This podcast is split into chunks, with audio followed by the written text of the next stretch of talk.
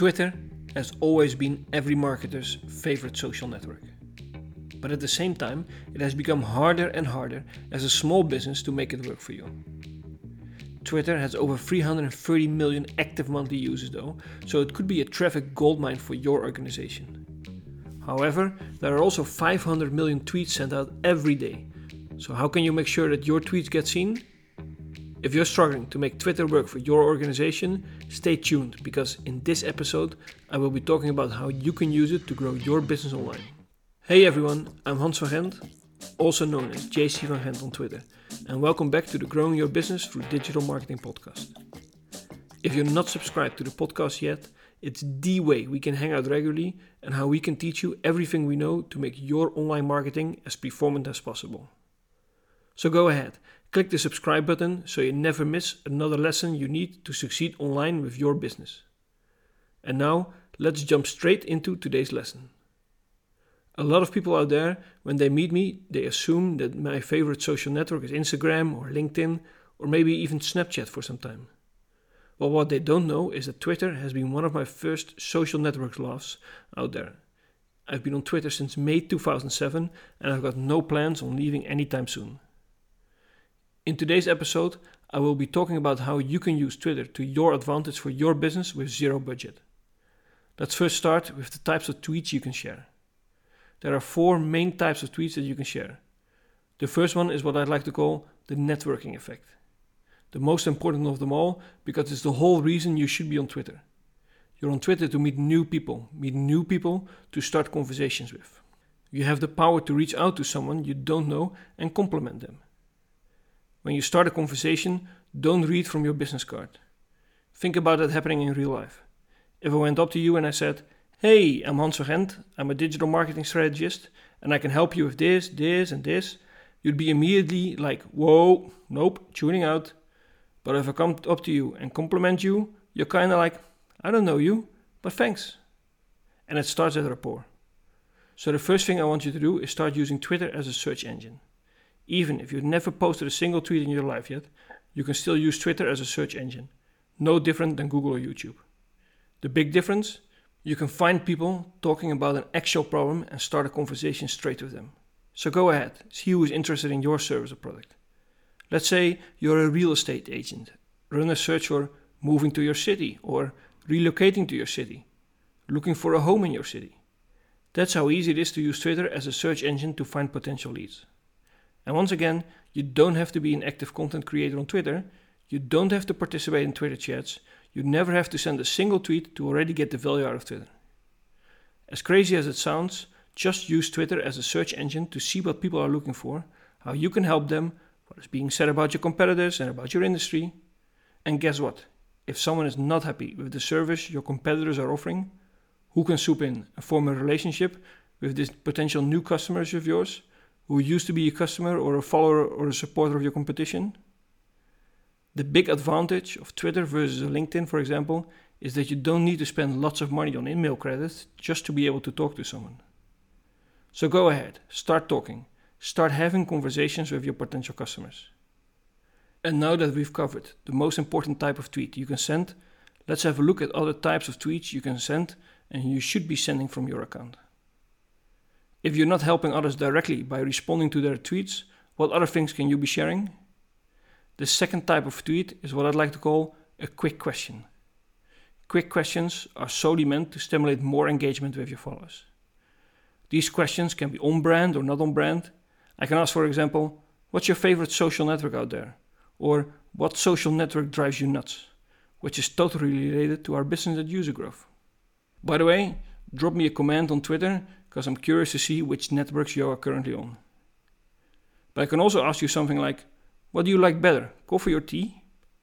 You could switch up your questions to be on brand and not on brand. After all, you're not a robot for your brand, you're a human being.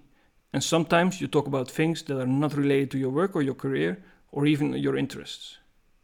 Sometimes you just want to have a conversation, and that's exactly what you can do with a quick question. The third type of tweet you can send is what I'd like to call industry buzz. Industry buzz is the opportunity that you have to reinforce the fact that you're an expert in whatever you tell us your brand is all about. remind us that you're in the know by sharing statistics, facts, quick tips, anything that is simple, actionable, that reinforces that you know information related to whatever it is that you're doing. A tweet like this tends to be the type of tweet that gets the most retweets. And retweets are important because that's basically you getting yourself in front of other people's audiences. And that's really a key element to growing your business on social media, right? It doesn't mean that every single retweet is going to get you a ton of new followers, but it could. And in general, it's just helping you build brand awareness. When someone reads your tweet and goes, hmm, I couldn't have said it better myself, so I don't have to, hop, there you go, you have a retweet. That's how it works. That's the psychology behind it. So industry buzz tends to be the easiest and most common one to retweet. And so it's good to mix those into your content schedule. The final type of tweet I want you to start using is probably the type of tweet that people want to use all the time. It's talking about yourself. But it's also the number one mistake people make with social media. It's to just talk about themselves when it really is about the others. Social media is not a tool for broadcasting, and Twitter, even more so than others, is a tool for conversation. So only a maximum of one in every four tweets that you send out into the world gets to be about you. And the best way to do this is by using links. Ideally, you attach a link to whatever it is that you're sharing. This could be a link to a blog post or a press release, but by including a link, you will take the reader to a place somewhere where they can engage with you and your brand for a longer time. Of course, it's not always possible to have a link, but try to make it a habit to try to include one because then the reader can engage with your brand for 5 minutes instead of 5 seconds. One other pro tip just because you share a link once doesn't mean you can't share it another time. Twitter is a fast paced social network, so it makes sense to not only share a new blog post straight after you've put your content online, for example, but you can also share it 8 hours later, a day later, 7 days after you posted it for the first time. This is a great way to make sure your content gets seen by all your followers, instead of just the ones being online the moment you shared it first. Never share the same message twice though. You don't want your post to become repetitive for your followers. The best strategy for doing this is to add some variety by asking questions or including quotes from the article itself. So the first time you share it, it can be just the article title with a visual and a designated that this is a new post. The second time you share it, you will ask a question. The third time, you cite a fact. The fourth time, you can share a quote, etc. Now that we know what types of content to share, another question I get a lot is how often should I post? A lot of people who have branded accounts or large brands on Twitter, they are posting anywhere from 5 to 15 times per day. On Twitter, there is room for a lot of content. And the reason why is because you post something and it doesn't get a ton of interaction. That's okay. It is gone in the massive thread of posts that are coming across the Twitter stream every second. Now that you're armed to start your Twitter career and you start to have meaningful conversations with people, let's end this episode with one final tip. Our final tip is called list jacking. And although it sounds a bit dodgy, it's a great way to find new prospects as an extension on the first item we discussed, where you were using Twitter search to start finding people to talk to. What you need to do is head over to an industry trade publication of the industry you're in. Let's use Entrepreneur as an example. You head over to their Twitter profile and you can see what list they have been added to. You're going to see lists that are already curated with thought leaders, with media, with brands. This is a super easy way to cut through the clutter. So when you list jack, you start going publication by publication and you start seeing what list they are added to. And then you can also see the people that have been added to these lists as well. Provided that these are executives and also decision makers of the company that they work with.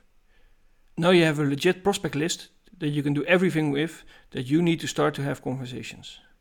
Research them on LinkedIn, see what they are posting and start responding start building those relationships. When Twitter started, everyone always asked me, why would I share with the world what I'm eating right now?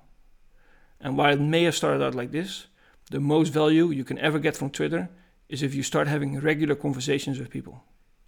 If you're helping out other people on Twitter, if you're asking questions yourself, if you're sharing insightful information, Twitter can be an awesome place to be for you and your business. See, Twitter above all is a social network where you really have to be social and start interacting with the other people online and not just push your message out there. That's it for today's lesson. If you're struggling to figure out how to get started with Twitter for your business, you can check an even more in depth article at our site on usergrowth.io or reach out to us on Twitter at usergrowth. And of course, if you like all these episodes and the content that we're giving to you to help grow your business online and want to help back, please subscribe, like, share this episode, tell others about it. We would really appreciate that. That's it for today. Thank you for listening and have a great day.